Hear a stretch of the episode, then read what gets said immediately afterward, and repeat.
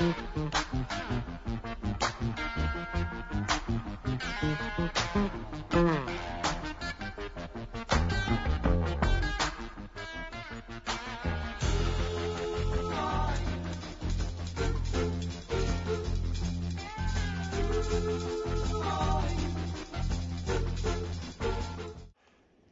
we say you do you, there is a lot packed into that. And the reality is that recent research shows that there are about 9.8 squillion distractions and diversions along this journey to discover the identity that God has given to us. And it's important for us to understand that our identity comes from God. It's not something that we create or invent. It comes to us from God Himself. And so it's incumbent upon us. We have the opportunity, we have the responsibility to discover our real identity. Who is it that God says we are? And out of who we are, what are we supposed to do in this time that we've been given in this world? We've been in this series for a few weeks, but today I want us to drill down and get hyper practical. I want us to really and truly get at what it is and who it is God's created us to be. Because the fact of the matter is, there's a lot that we could talk about in terms of our identity that you could nod knowingly to, and maybe even, you know, if you get really crazy in the Holy Spirit, say amen to or something like that. But the there it is right there. But the reality is, very, very few of us get serious and deliberate about figuring out who we are. And so, what we're going to do today is, is talk about how do we do that? What are the things that we look for to discover and identify our identity? And in order to get at that, I want to just remind you, if you will, go ahead and take out your program that you got when you came in, because I want to remind you of the definition that we kind of launched this series with last weekend when we said that our identity is that divine gumbo of our personality our gifts and our talents, our strengths and our weaknesses, that God purposefully pours into the bowl of our soul. And it is unique for each and every one of us. It is utterly and completely solo, one of a kind. There's never been anyone else like you before, and there will never be another one like you after. We are, by God's genius, creative design, unique.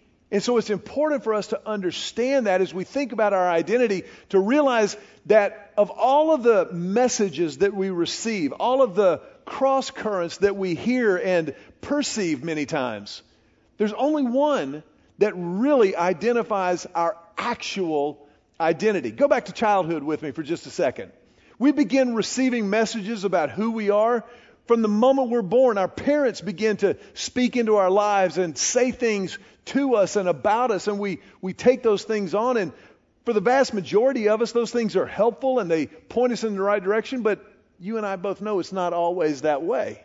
There, there are times that our parents will say things about us and to us that are contrary to what God has said but those are the things we hear audibly. And so a lot of times those are the things we, we take on and we assume. You move on from parents and you go to siblings, and then you get out into the wider world and there's extended family, and then school, teachers and coaches and friends. And we, we have all of these myriad messages coming at us about who we are or who we think we're supposed to be, to say nothing of media and, and what the media images tell us and paint about us. And then there's social media.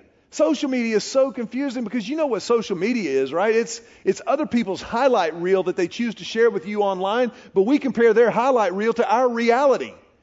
And it can become so cluttered and so confusing if we're not really, really deliberate about what God has called us and created us to be. You know, it was the Greek philosopher Socrates who said, Know thyself. William Shakespeare said, This above all, to thine own self be true. Benjamin Franklin said, There are three hard things steel, a diamond, and to know oneself. And for all of these secular philosophers, they're all pointing back to the reality of what God has already told us in His Word, the, the absolute source of truth and reality in this world. If you got your Bibles, look in Proverbs chapter 4, because Proverbs 4, verse 23, gives us an incredible insight into what God says about who we are.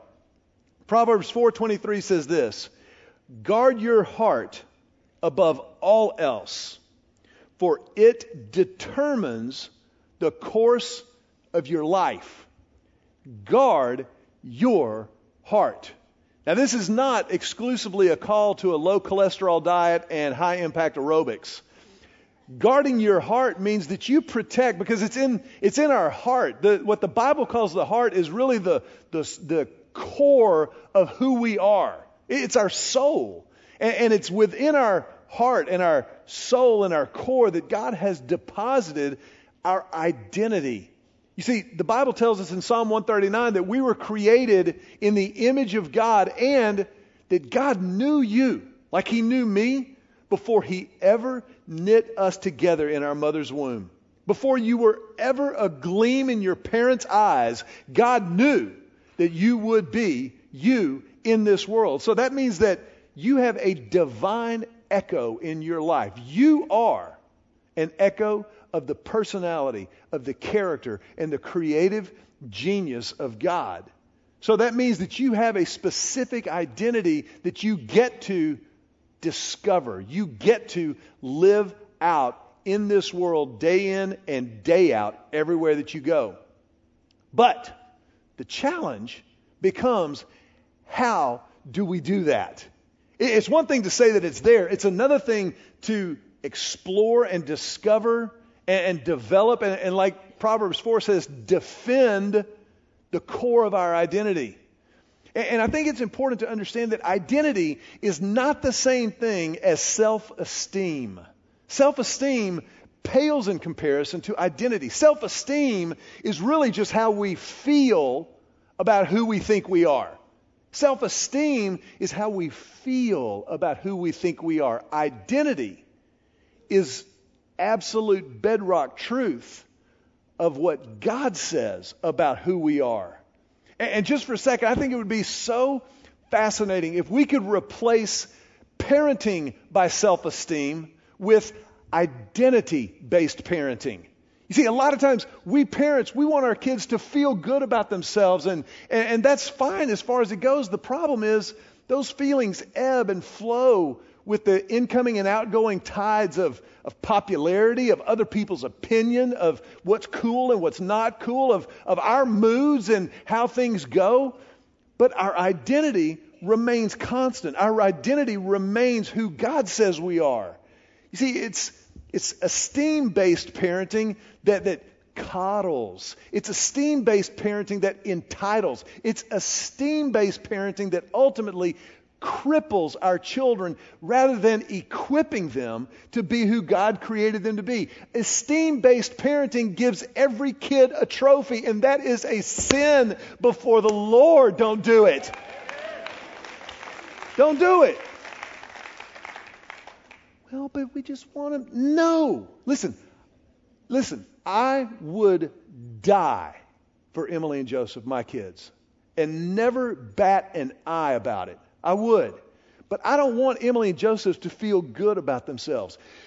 I, I don't. I want Emily and Joseph to know who God says they are and to live out of that identity. Not what I want them to be, but what God wants them to be.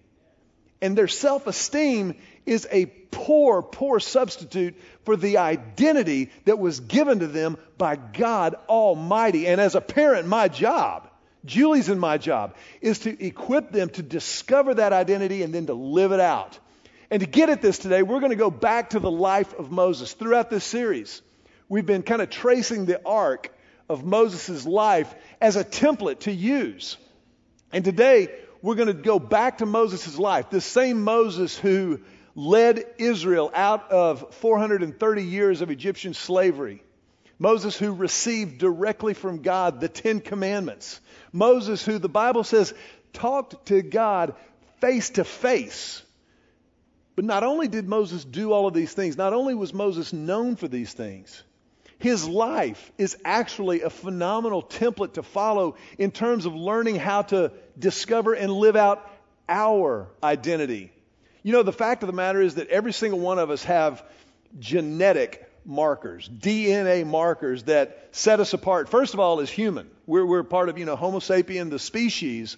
But there are also these genetic DNA markers that set us apart with hair color and and high, what hair color originally was, and height, um, our, our structure, our frame, our quickness and speed or not.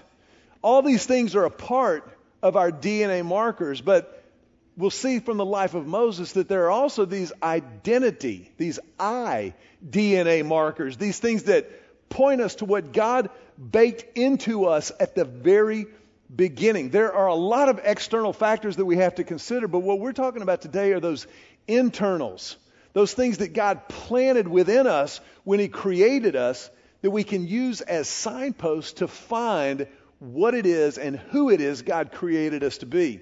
If you've got your Bibles, I want you to look first of all at Exodus chapter number 2.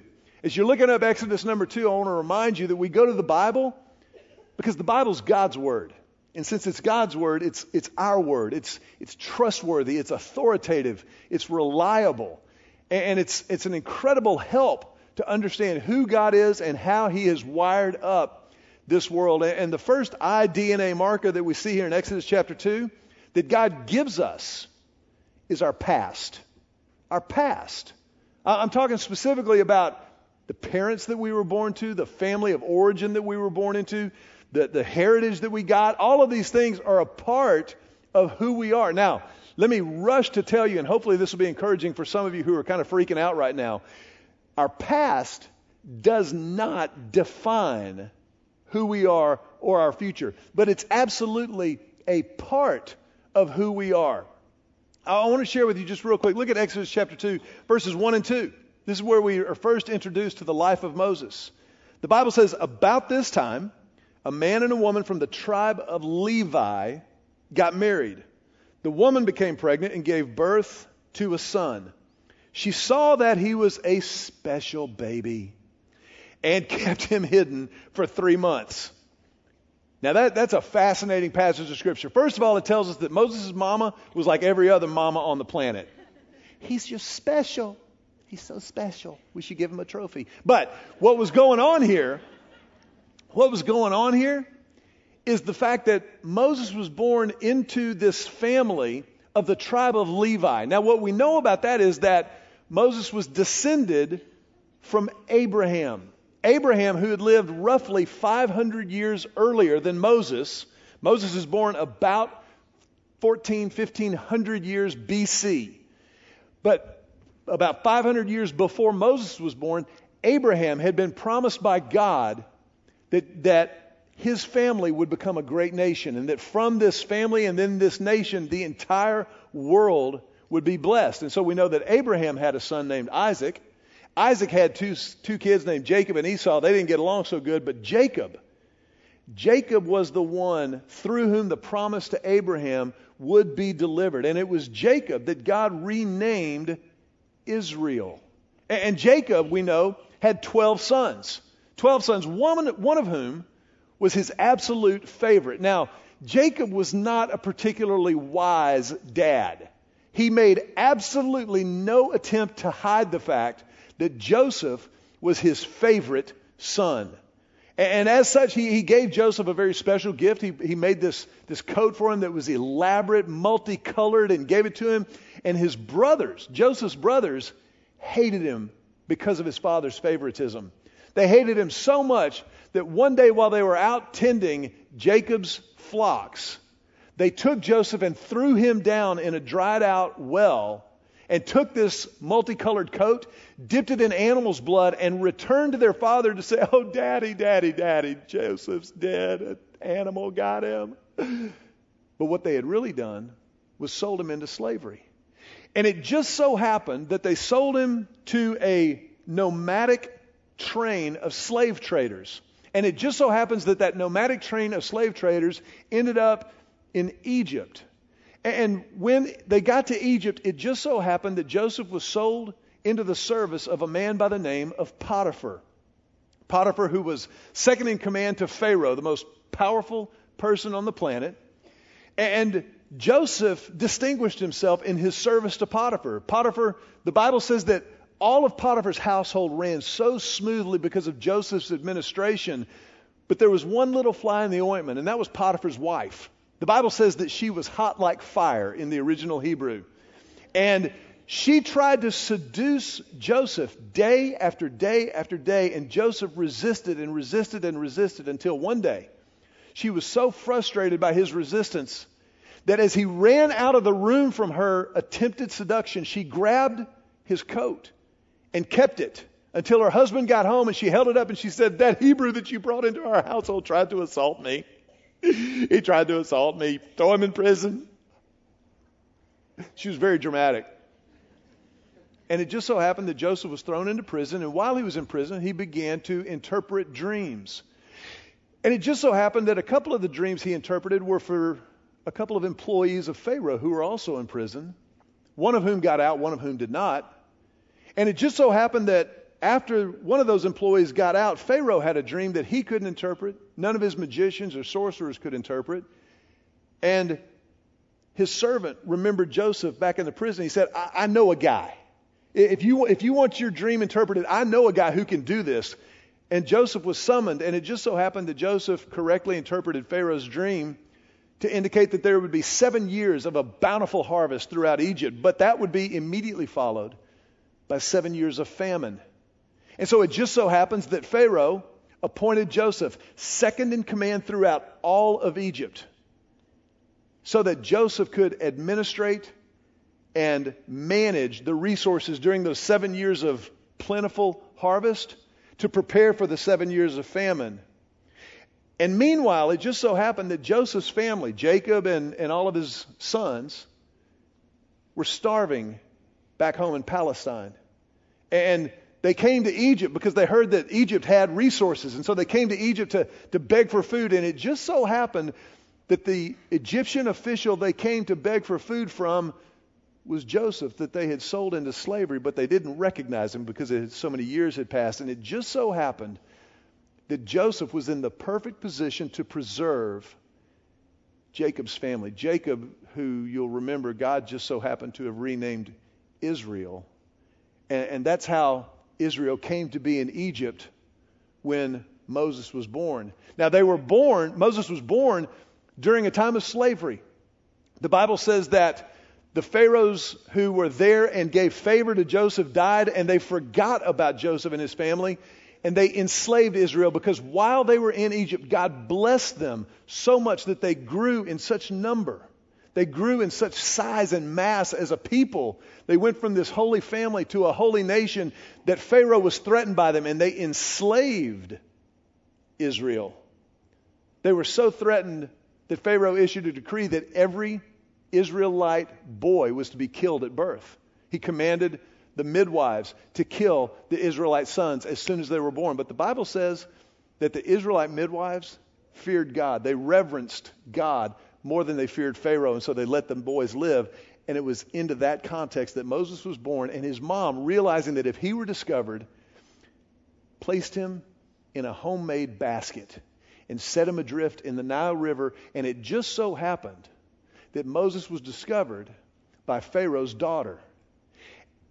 Now, we've talked about that a little bit throughout this series, but there's another part of the story I haven't told you. It just so happens that Pharaoh's daughter, when she discovered Moses, was approached by a Jewish girl. And this Jewish girl said, Oh, look, a Jewish baby.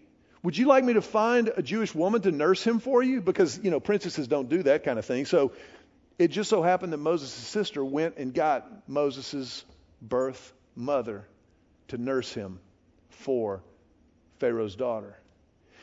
And it just so happens that Pharaoh's daughter raised Moses in the palace in Egyptian royalty. And it just so happened that that was the foundation that God would use to provide Moses an awareness and an education of the royal protocols that he would need in order to approach Pharaoh to demand the release of Israel from Egyptian slavery. Now that is a past. Now I don't know where you are today. I don't know what your past looks like. I don't know what family of origin you came out of, but I do know this. Your past is your past. And God will weave it with His will to fashion your future. Your past is your past.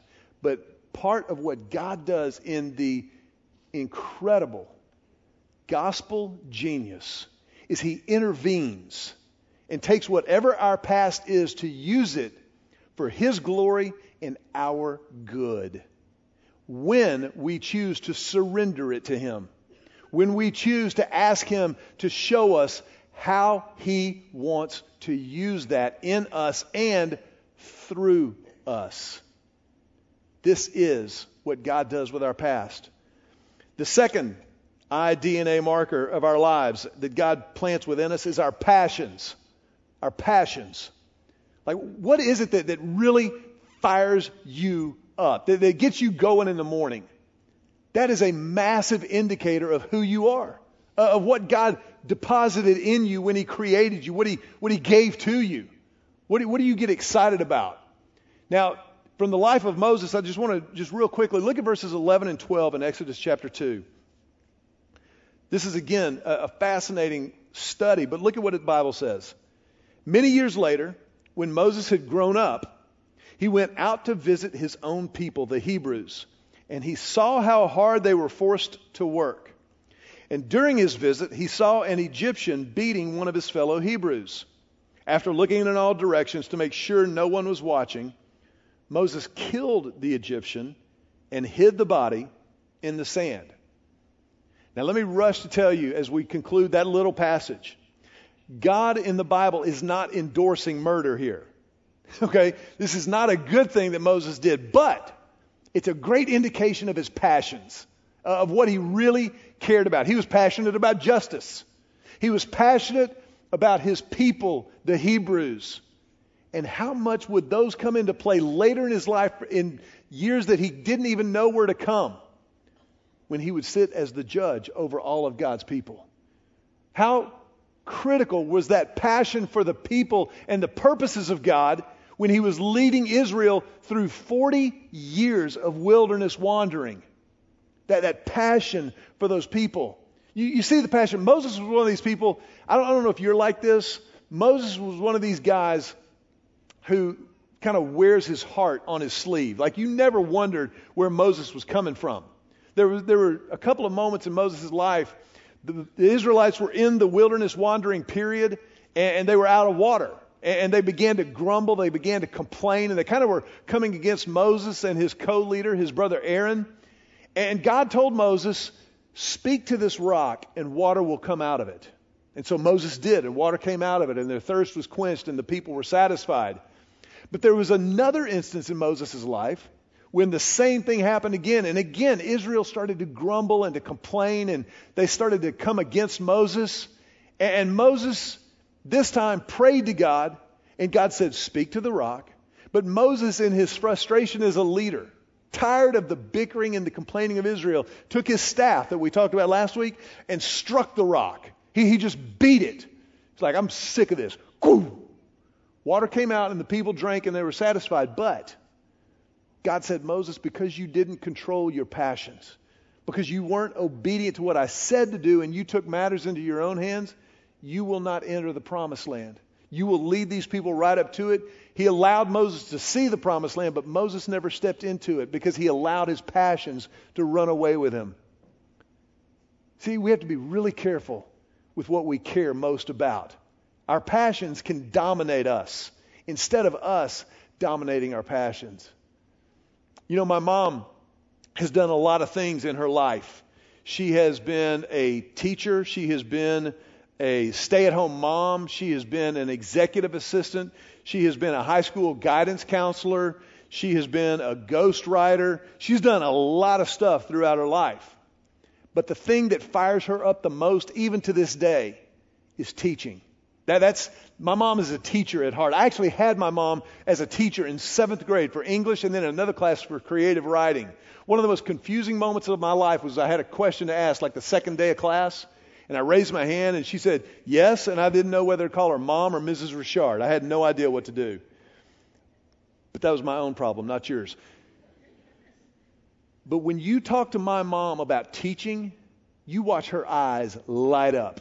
She, she gets fired up. And, it's when she talks about specifically talking to a student who's not getting a concept or a principle that she's trying to relate. And, and as she continues to teach and continues to whittle it down and, and narrow it down so that they can digest it and comprehend it, and all of a sudden they get it.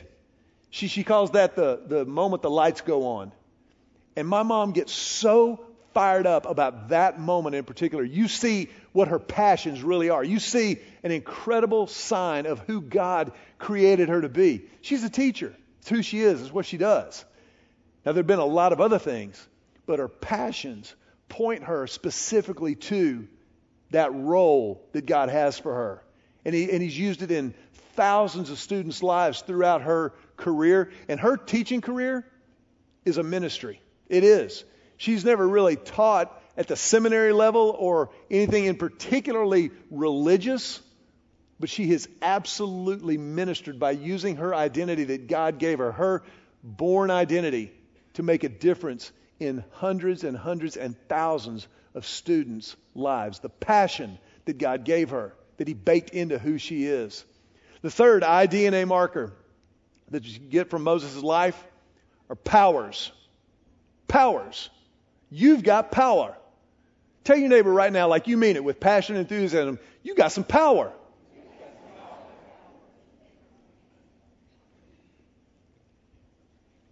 Here's the thing by virtue of the fact that you have a born identity, you are created in the image of God. You, you bear the image, the character, and the personality, the creative genius of God. So that means, by definition, you have powers. You have talents. You have gifts. There, there are things that God gave you that you do better than anybody else. I want to ask you to do me a favor. Take out your program that you got when you came in. It looks like this. You do you. Take out your program just real quick. I want you to open it up, if you haven't already, to the notes page. And somewhere on this notes page, I want you to write down write down three things that you do well. It doesn't have to be religious necessarily. If it is, that's cool. But just three things that you do well. Some of you are going, Do I have to stop at three? Others of you are thinking, Really? Three? Yeah. Write down three things that you do well.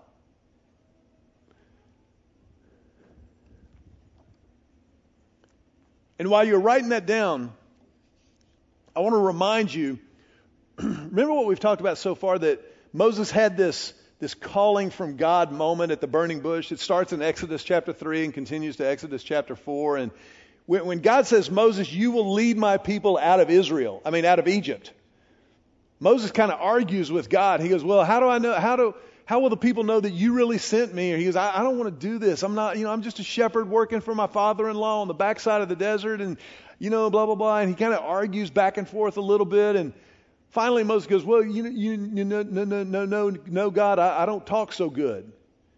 And finally, in Exodus chapter 4, God just kind of drops a, a divine loving pile driver on Moses' head. Look at what he says. Verse 11. Come here. Then the Lord asked Moses, Who makes a person's mouth? Who decides whether people speak or do not speak, hear or do not hear, see or do not see?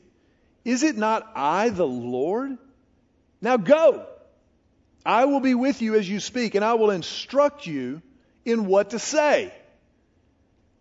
God says, Moses, you've got power. But your powers aren't about you. I gave you your power. I deposited those into you when I made you.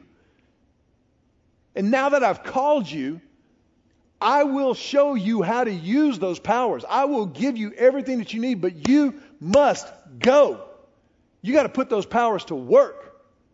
You got to do something with what I gave you. You see, our powers aren't about us. Your power is not about you. My power is not about me.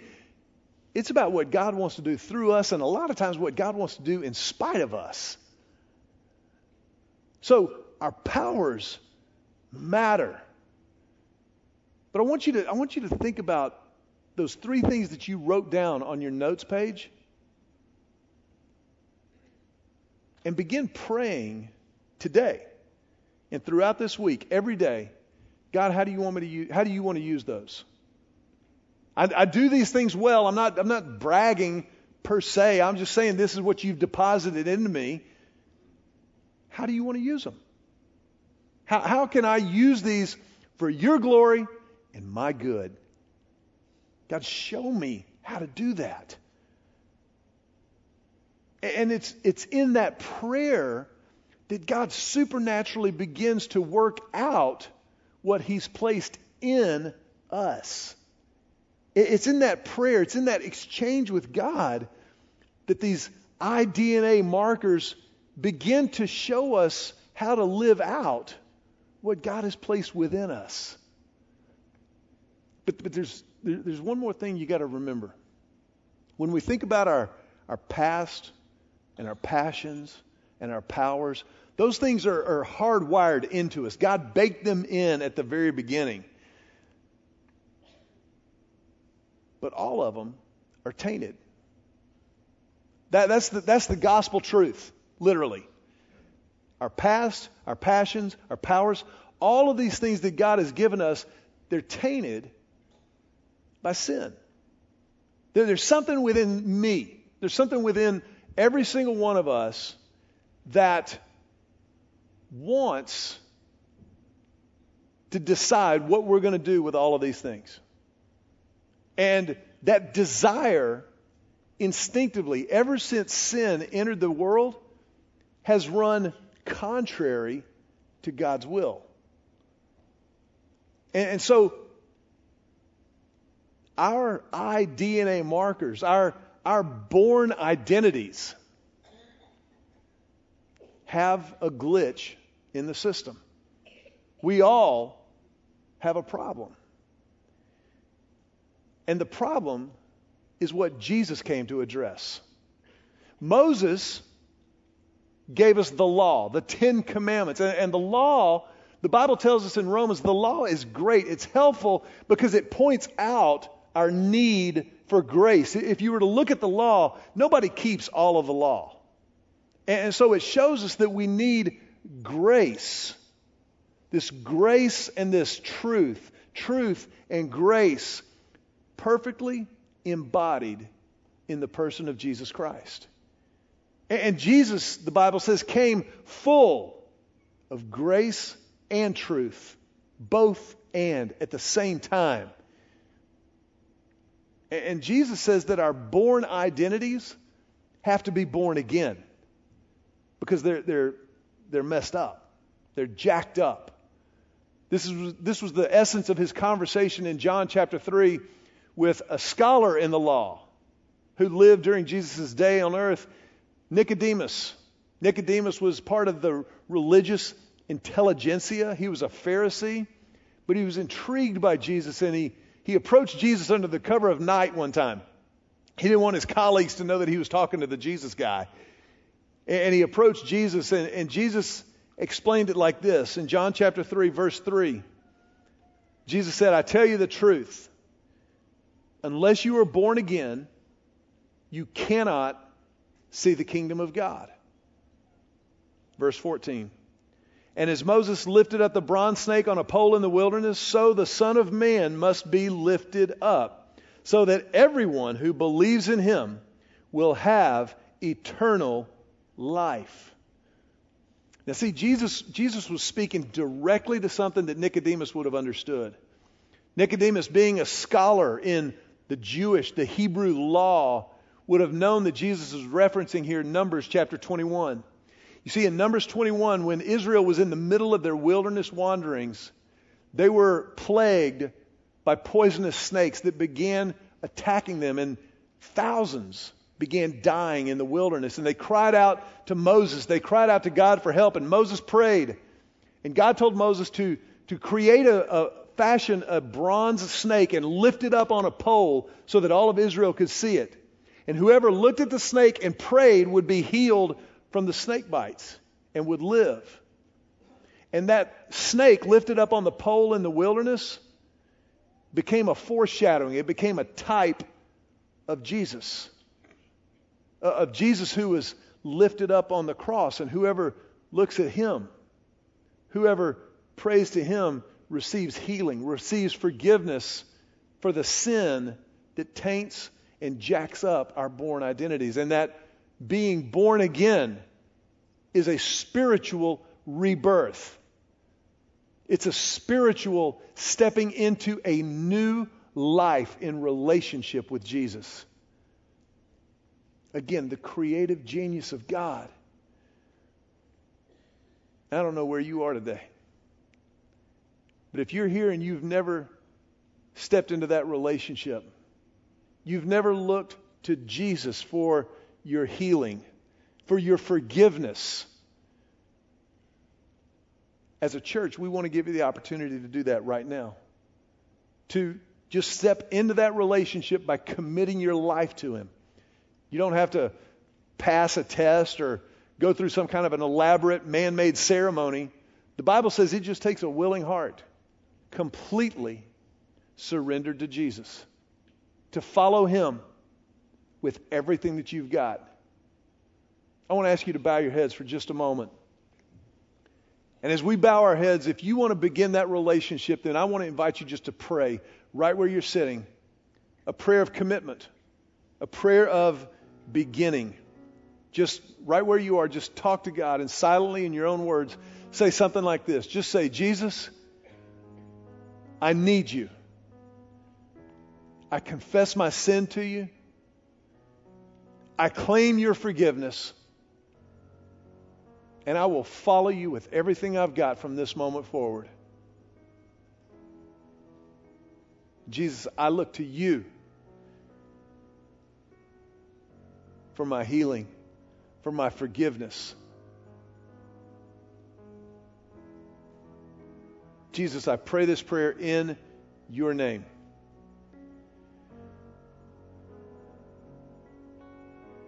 I want to ask you just to remain with your heads bowed and eyes closed for a moment because it's, it's a holy ground moment. But for those of you who just prayed that prayer, I want to make sure that you understand this is the most important moment of your life.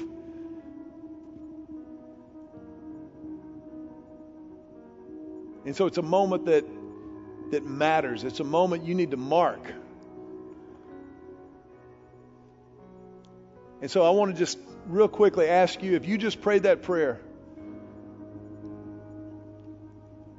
I want to ask you if you would open up the program that you got when you came in today. And opposite the message notes panel, there's a thing called the Connect card. If you will, just fill that out and indicate there, I committed my life to Christ this week, about halfway down on that page. And here's why. Because as a church, we want to come alongside and help.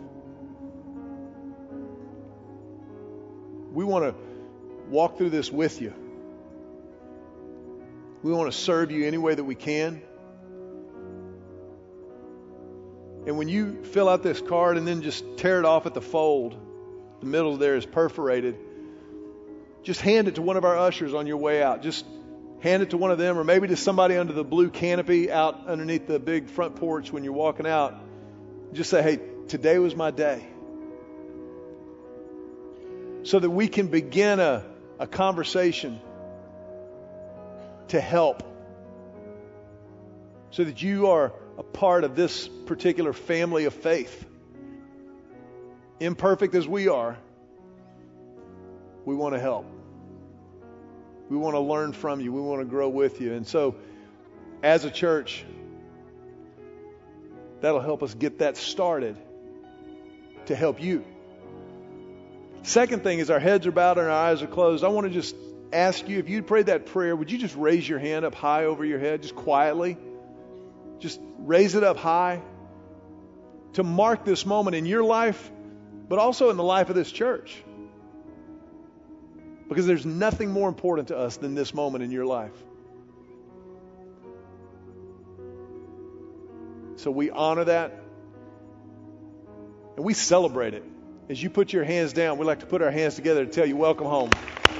Welcome home. telling you, man, it never gets old.